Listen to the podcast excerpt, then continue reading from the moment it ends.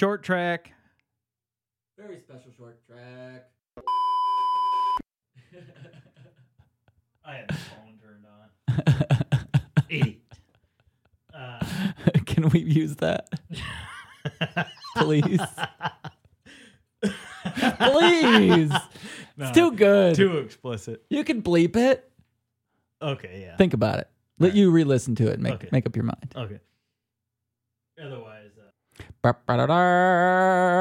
Hear ye, hear ye. A special short track from the WTIP Boundary Waters podcast. Here's Joe Friedrichs. get your permits here. Who wants a permit? Step right up and book a permit. Where you going? You, son, what permit are you looking for today?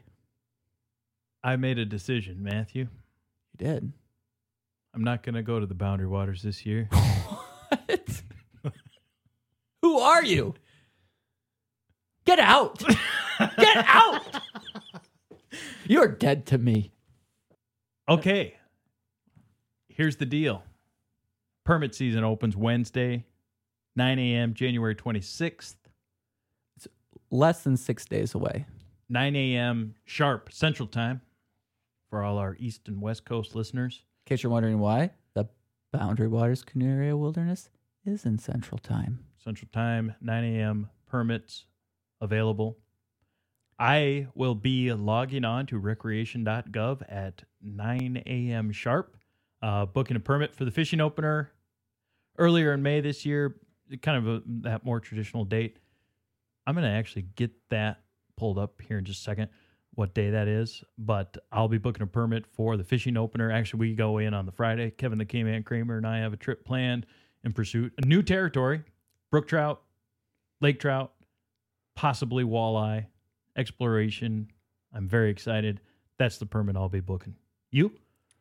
Well, I've got my sights on a few specific uh, trips, um, all in the Duncan Rose area specifically, uh, because I have been pumped to get to know this trail builder, Willie Bittner, who is going to be doing the rebuild of the uh, Rose Falls uh, Stairway Portage uh, stairwell. And uh, they're going to be getting started really as soon as ice is out. So I'm going to try to make my best guess for ice out uh, and get a permit for that, and uh, also for about when they're planning on wrapping up just before the Fourth of July. So I'm really excited to see sort of before and after at this sort of iconic portage. Are you doing a canoe overnight, getting your own permit? is separate from the, the group itself. You're getting your own permit. Oh, 100 percent. Are you doing uh, some sort of foot endeavor, or is this like a Duncan Lake permit? Oh, I'm gonna paddle in. Yeah. Yep. This, you know, I mean, you know, it'll be the whole experience. I won't just linger there the whole time. Mhm. Maybe I'll uh, head over towards Gunflint along the border lakes. Maybe I'll head towards uh, Mountain Lake. Uh, I'll explore and make the most of it. I actually haven't paddled into mountain. I've only ice skated, so I'd like to be there in a canoe. Right. Uh, make note, please, sir, of the fact Duncan Lake, due to the quota reduction, down from three daily permits to two.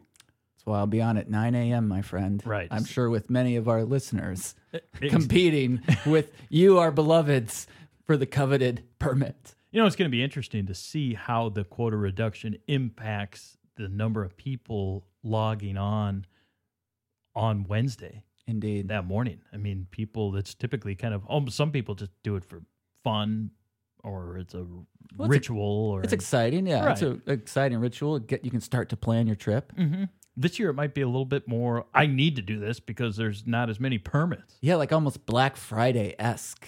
It is. Uh, I hope that violence does not break out. I, well, if you'll recall, a few years ago when the changeover occurred, there was a new website, a new platform for getting those, and the system crashed That's that day. right. Recall that? I do. it Yeah. was kind of a nightmare. It- that that was a. I mean, we remember it, so it was not necessarily a good thing. I think everybody, including the Forest Service, would agree with that. So we'll see what the system can handle on Wednesday, the 26th, because a lot of people going to be logging on. Uh, just a quick follow up on that. The fishing opener is Saturday, May 14th. So this permit will be for Friday, May 13th. Are there any other places that you know that you're are you going to be just getting the opener permit, Joe, or are you going to? I mean, you know, if you don't get the one that you're going for, do you have like choice two, choice three? Do you have backup plans? No, Oh, this is all in. wow. I will. Yes, I will have to re. I mean, we'll. The backup plan would be to not do this trip or get into that area, which therefore reshapes everything. I mean, the backup plan is like devastation, essentially, or a or familiar territory, which isn't devastation, but we're going all in. Is that a lake I don't know about? Devastation Lake, I wonder if there is entry point uh, three hundred sixty-two. I Does it- Uh, now you got me nervous. Six six six. yeah. What am I going to do? What am I going to do if I let the K man down? Well, I. I mean, I think maybe having a backup plan would be a good idea. jeez. I mean, it would minimize disappointment and right. and the need to like kind of try to figure out a plan on the spot. You're right. I, I do. Okay, I have a backup plan. Okay. Uh, it would be a fine trip. Just nothing new about it, you know. Mm-hmm. Um, but okay, well, there's that to consider. Hopefully, our listeners are picking up on this. Like, you should probably get into this with a backup plan. Totally. I I hope folks do that, and maybe even with some moral support. Like maybe we should be together on Wednesday morning, Joe, just just in case. I don't want you near me slowing down my broadband. don't borrow my bandwidth. Actually, stay off my bandwidth. Uh, we'll keep you posted. Maybe we'll share an update in the next episode or something about if we got our chosen chosen permits. Actually, though, Matthew, while we're talking about this subject, I had the opportunity to speak with a local outfitter about some of these changes, and they're they're doing some things up at Sawbill uh, in preparation for this as well. And let's hear what uh, a friend of the podcast had to say about this.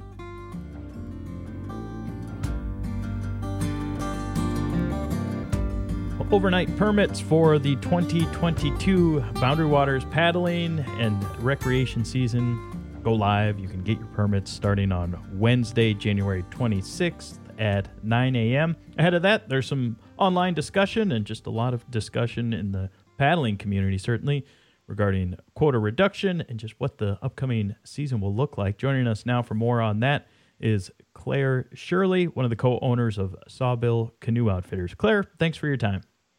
Hey, Joe. Thanks for having me. Yeah, well, let's start out by saying that you, Sawbill, are hosting a virtual event on Facebook Live on Friday. That's the 21st of January at noon. It's live, interactive, and you'll be talking about a lot of things, including the history of the quota permit system.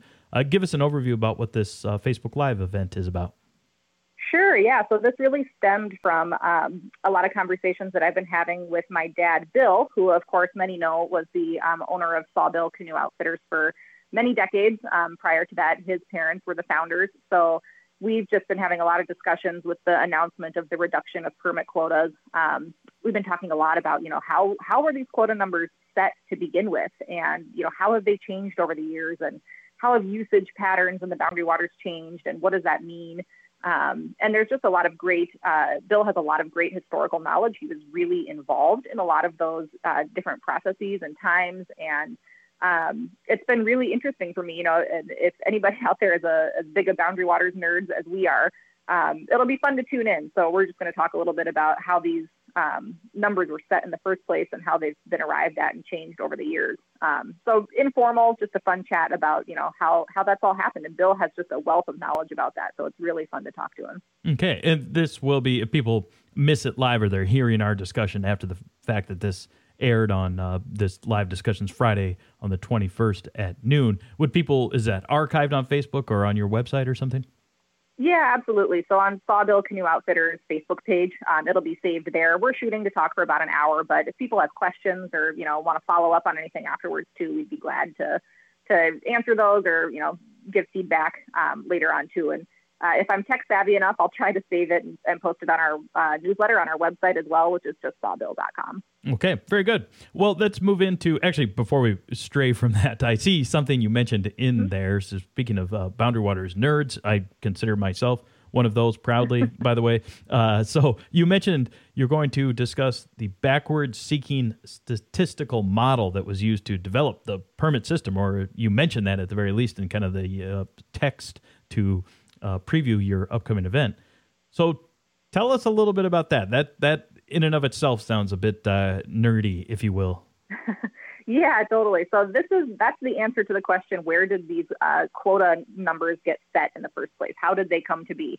Um, and when you when you think about you know setting quotas for use in the Boundary Waters Wilderness, it's a complex issue when you really dig into it, right? You know how many permits are appropriate, how many groups should be entering at which lake, and and how do you know what the appropriate number is, right? So that was the that was the question that the Forest Service was faced with back in the 70s. Um, and they they developed this you know really complex uh, model where they did a study looking at usage, you know where were people camping, uh, what lakes, how long were they camping there for, um, and then they you know set some goals for how full, how much capacity do we want in these different zones um, on any on the busiest weekend of the year, and then you work backwards from that to figure out what is the appropriate number of groups to enter at the lakes based on you know travel patterns and usage uh, to arrive at this quota permit. So that's like a really basic basic understanding of it. Um, Bill will go much more into detail on that um, on our chat on Facebook. Um, but that's that's the model. That's where they came up with the the permit numbers. Hmm. Okay, yeah, that is interesting. That is, I mean, essentially getting into mathematics and variables and and using uh, those types of things. That's an actual like mathematical type way to calculate things and figure out numbers and so forth. It is, it is because you know everybody, everybody and their brother has an anecdote about being in the wilderness and you know whether you encountered a lot of groups or not, or campsites were full or not, and it's really hard to arrive at um, a process or a, a, way of setting management tools um, based on anecdotes. So using something like this, a statistical model that's based on you know real data, real travel patterns, um, is really beneficial for such a complex issue. Hmm, okay. Well, let's get into this complex issue because certainly there are some changes coming for 2022 as when it comes to the number of permits that are being allowed by the Forest Service. And, and in fact, right. uh, the, the reduction will ultimately mean that thousands of fewer groups, about an average of 37 fewer groups allowed into the boundary waters each day. So that number 37, when you kind of spread that across a, a season from May to the end of September, that means there could be a lot fewer people. I mean, 5,600 groups, just to put it in the context of how much that adds up to. And then when you talk about maybe an average of three, four per permit or more, that we're talking a lot of people, Claire. I, th- I think people are fully yeah. aware of the, the changes that this uh, quota reduction means. And that's to narrow it down to the Sawbill entry point, Sawbill Lake, uh, being reduced from 14 to 11. So down to 11 for 2022. I know that uh, your husband Dan has posted some sentiments on social media about this, not necessarily, you know, saying that it's a terrible idea per se, but in a mm-hmm. that maybe there would be some other steps that might have been a bit more effective instead of just slashing the quota. Uh, tell us about where you're at with this. Yeah, so you know, I, I understand people's initial reaction to say, "Oh, you know, thank goodness we're gonna, you know, cut down the number of people and and you know protect the boundary waters." And I, I can understand that as an initial reaction. Um, I think when you dig a bit deeper into it, you know, there are certainly a, a constellation of things that have happened here um, to create some issues in the boundary waters. You know, there were um, we had increased usage in the last two years largely due to the pandemic. People are rediscovering the, the joys of recreating outside. Uh, but also, there was a, a, much less education and enforcement happening um, with, you know, contact with permit pickup, ranger stations being closed. Um, you know, the rangers out in the wilderness were unable to have as much face-to-face interaction with people. You know, early on in the pandemic when we we didn't know um, how safe that was. So all of these things have kind of come together to um, create some issues in the boundary waters. I I do think those issues are a little bit overblown. You know, when you talk about crowding in the boundary waters, I mean, what we're really talking about here, the, the vast majority of the boundary waters doesn't see people, right? There are vast swaths of land and lakes that never see a person. What we're really talking about here is the impact on these really popular, um, you know, high traffic areas. They tend to be close to the entry points, you know, easy to access. uh, popular campsites. You know, that's where a lot of this this damage is coming from. Um, and so that's what we're that's what we're talking about here is lessening the impact there. So there's a number of ways that you can get at that. I'm a big proponent of educating people. I think uh, the boundary waters is ultimately going to be protected by people who love it and care about it. Um, and we need to cultivate those people. We need to bring them into the fold. We need to let them into the club. You know, that's my favorite part about my job is helping people discover the boundary waters and learn how to be good stewards, um, how to apply those leave no trace principles to their group and their canoe trip. Um, so, in my view, you know, simply limiting public access is not necessarily going to get at those issues, right? Um, and of course, there's always a few bad actors who are going to cut down a tree or something. But again, is lowering the quota permits going to help bad actors change their their practices? Probably not. You know. Um, so I think there's a there's a really a lot of education that needs to be done. And you know, the Boundary Waters is the most visited wilderness area in our country. Um, it should have the best education. You know, I mean, there's no reason why we can't be uh, leaders in that field and why we can't have a really robust and wonderful education that can help teach people, you know, how to responsibly and mindfully recreate in this area um, so that future generations have that same opportunity. Hmm.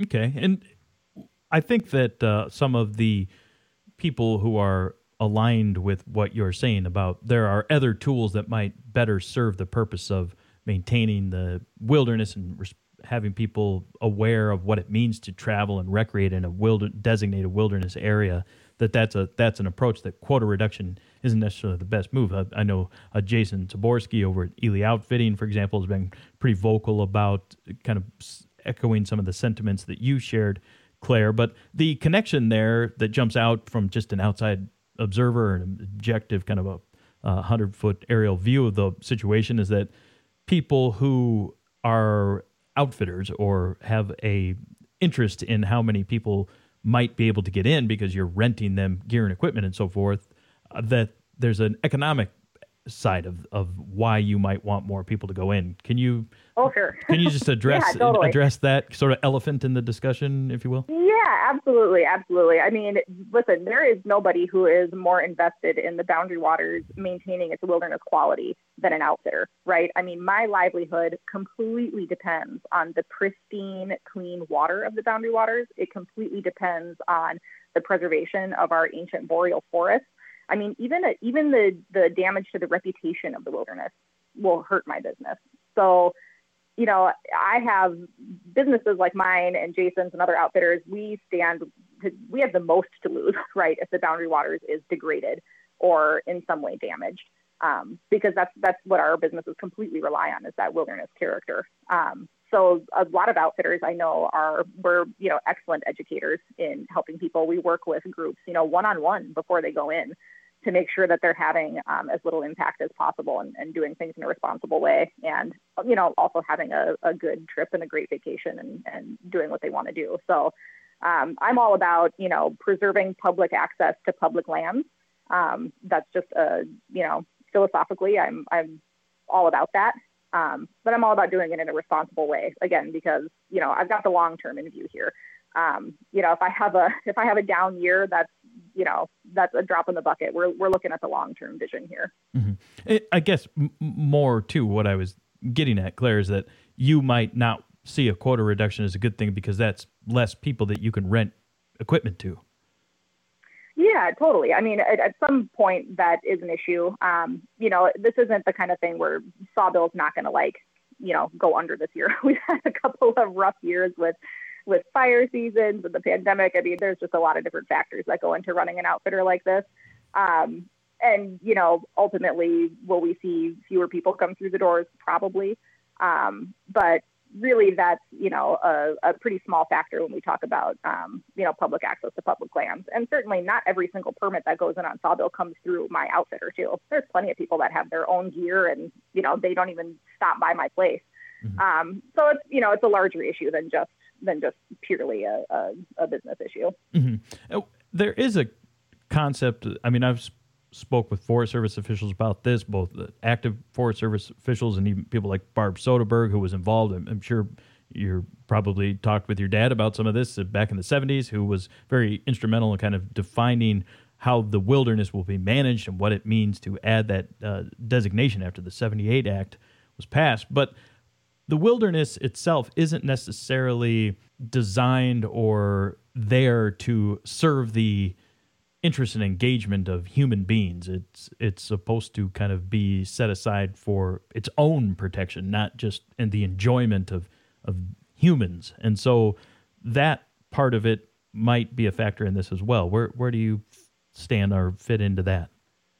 Sure. I mean, ultimately, the concept of wilderness is a is a construct, right? I mean, it's wilderness isn't it's it's not really a thing. It's a it's a made up construct. Um, you know, in a perfect world, we wouldn't have to draw boundaries around wilderness areas like this, um, and it would be just you know free and open for for the people of the world to use. Um, human nature requires that that we do put in some protections. You know, otherwise everything ends up developed, um, and that's just that's just human nature. So you know, there are some protections in place to protect wilderness areas like the boundary waters. Um, you know, the concept that the wilderness exists outside of any sort of human interaction or human influence, um, I think is uh, a misguided um, concept. You know, for hundreds and hundreds of years prior to the wilderness being a wilderness, it was being used by indigenous people.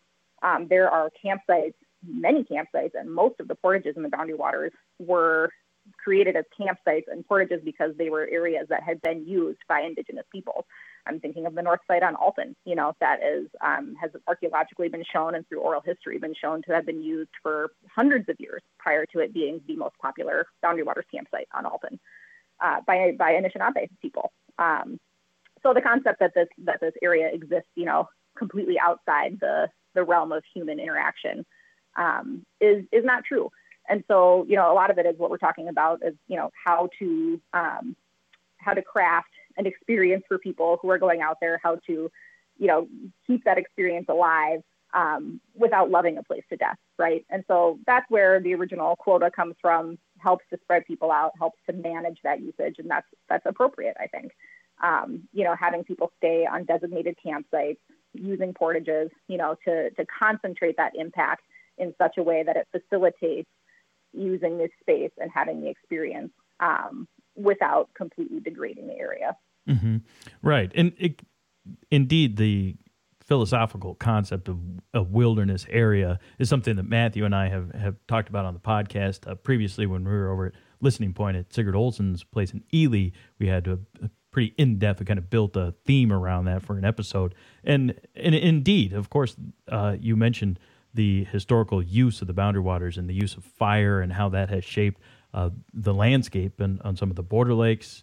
Uh, we're talking with fire researchers and, and, the indigenous use of fire and where that fit into what has shaped the boundary waters. But uh, this philosophical idea of a boundary waters canoe area wilderness, and often it's referenced. I, I know that Jason uh, has said this a lot that the idea is that the the people around the country love to visit the special place, and it's in the best interest of the wilderness and, and the people of Minnesota to kind of keep that open for people to access. Is that actually what it is there to do? Is to be a place that we can go, or is it just that it exists and we can take a feeling and just knowing that that place is out there as opposed to having to be there, so to say? Yeah, I mean, I think to you know to know the boundary waters is to love it. Um, and it's hard for people to create a connection or to really understand it without having that experience at least once. You know, you and I have the benefit of having gone in many, many, many times, as many as we want. Mm-hmm. Um, and there's a lot of people who don't have that opportunity or that experience um, anywhere. You know, um, there's a lot of places in this country that don't have public lands. There's large swaths, especially in the Midwest, um, where there just isn't a lot of public land. So having that opportunity to really experience it um, is really life changing for people. And as an outfitter, I see that, you know, every day in the summer. I mean, this is a this is a completely life changing experience for people to experience um, the woods and the waters um, in in this really unique place. Hmm. Um, so that sounds dramatic, but it's true. You know, I mean, it's just it's true, when we see that all the time. Mm-hmm. Right, uh, and and we hear those types of stories as well. I mean, that's definitely not an exaggeration or or even slightly exaggerated or sensationalized in what you're saying. We Matthew and I have heard from many people over the the years now doing the podcast who say this place has reshaped my identity and relationship with with the natural world and and personal experiences that I've had there, family connections, things of that nature have have re connected me and reshaped me. I am a different yeah, person. and there's ripple there's ripple effects out into society from that too, from people that have that experience and then carry that with them and, and hand it down to their children and, and their children's children. And you know, for some of us who have had those experiences and we feel very um, you know, protective of that place and very protective of those experiences. And again, I think that's where that initial reaction of, you know, well, good, keep other people out, you know, keep it the way it is so so that I can preserve my experience there um, but again, I think there's other ways to invite people into the fold, to bring people in,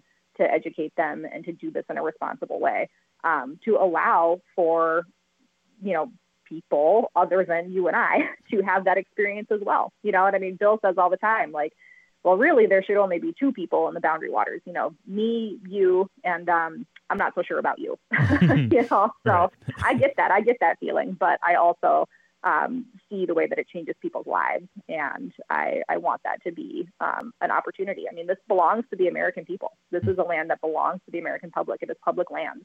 It is managed for us by the government, you know, by the by the USDA. Mm-hmm. Um, so that uh, I am sensitive to that, and I'm sensitive to the fact that though I feel a great sense of ownership over this place, um, I share that ownership with you know the fellow citizens of this country. Hmm. um, and i want to make sure that anybody who wishes has the opportunity to have that life-changing experience. Yeah well it's very well said. And i think that when we talk with the forest service at wtip or when i've read other interviews of just about the budget of the forest service it's often linked in some way to you know they kind of get a little bit more rigid when it comes to budgets and there's only so much money to be spent, and there's a lot of money going toward wildfire suppression and just wildfire efforts around the country, including now certainly in Minnesota, as we saw in 2021. Uh, so maybe that that is impacting wilderness rangers and just that that impact that's being felt in the back end of, of the wilderness area that as you referenced that there could be some more education or more presence might be a, a means of addressing some of this as opposed to a quota reduction but that balancing act for the Forest Service of that we'll have to shut down the wilderness if there's another fire and and it gets very complex and kind of a revolving door at that point about budget budget related things Oh yeah, I mean it's a really complex issue, and that's partially why we wanted to have this chat um, on the Facebook Live because it is it is a complex issue, and there's you know there's really no cut and dry like right or wrong or good or bad. You know, it's just it's just a complicated issue, and so it's um, worthy of a lot of discussion, I think. And and truly, you know, the Forest Service does a lot of things really well. Um, and there's no way that they can do it all perfectly. I mean, it's just it's a it's a huge and complex issue. And the boundary waters isn't the only thing on the Forest Service's plate up here, right? I mean, they you know they got a lot of other stuff going on too, other than just their their wilderness crews. Um, but I do think that there's a lot of opportunity, and we see this in Cook County, especially. There's a lot of opportunity for really great partnerships and um, you know cooperative agreements. And I think there are some organizations that are you know organizations of educators who um, would be happy and willing to to you know partner or work with the Forest Service and um, come up with really interesting and and effective educational programming for the wilderness area. So I would love to see some things like that happen. Um, you know, there's just a lot of resources out there and a lot of um, great organizations that would be you know happy to collaborate and work on this. You know, the cooperators is one example. So those of us who issue permits and do a lot of that education, you know, face to face, one on one, because the ranger stations can't do it all. There's just you know, there's it's because of what you said. You know, there's budget issues and whatever. So um, that program has worked well, and, and there's other opportunities for that, I think. Hmm. Okay. And uh, just lastly, then, Claire, I want to ask you this question because it's something I've been thinking about since the, the quota reduction uh, was announced in, in December.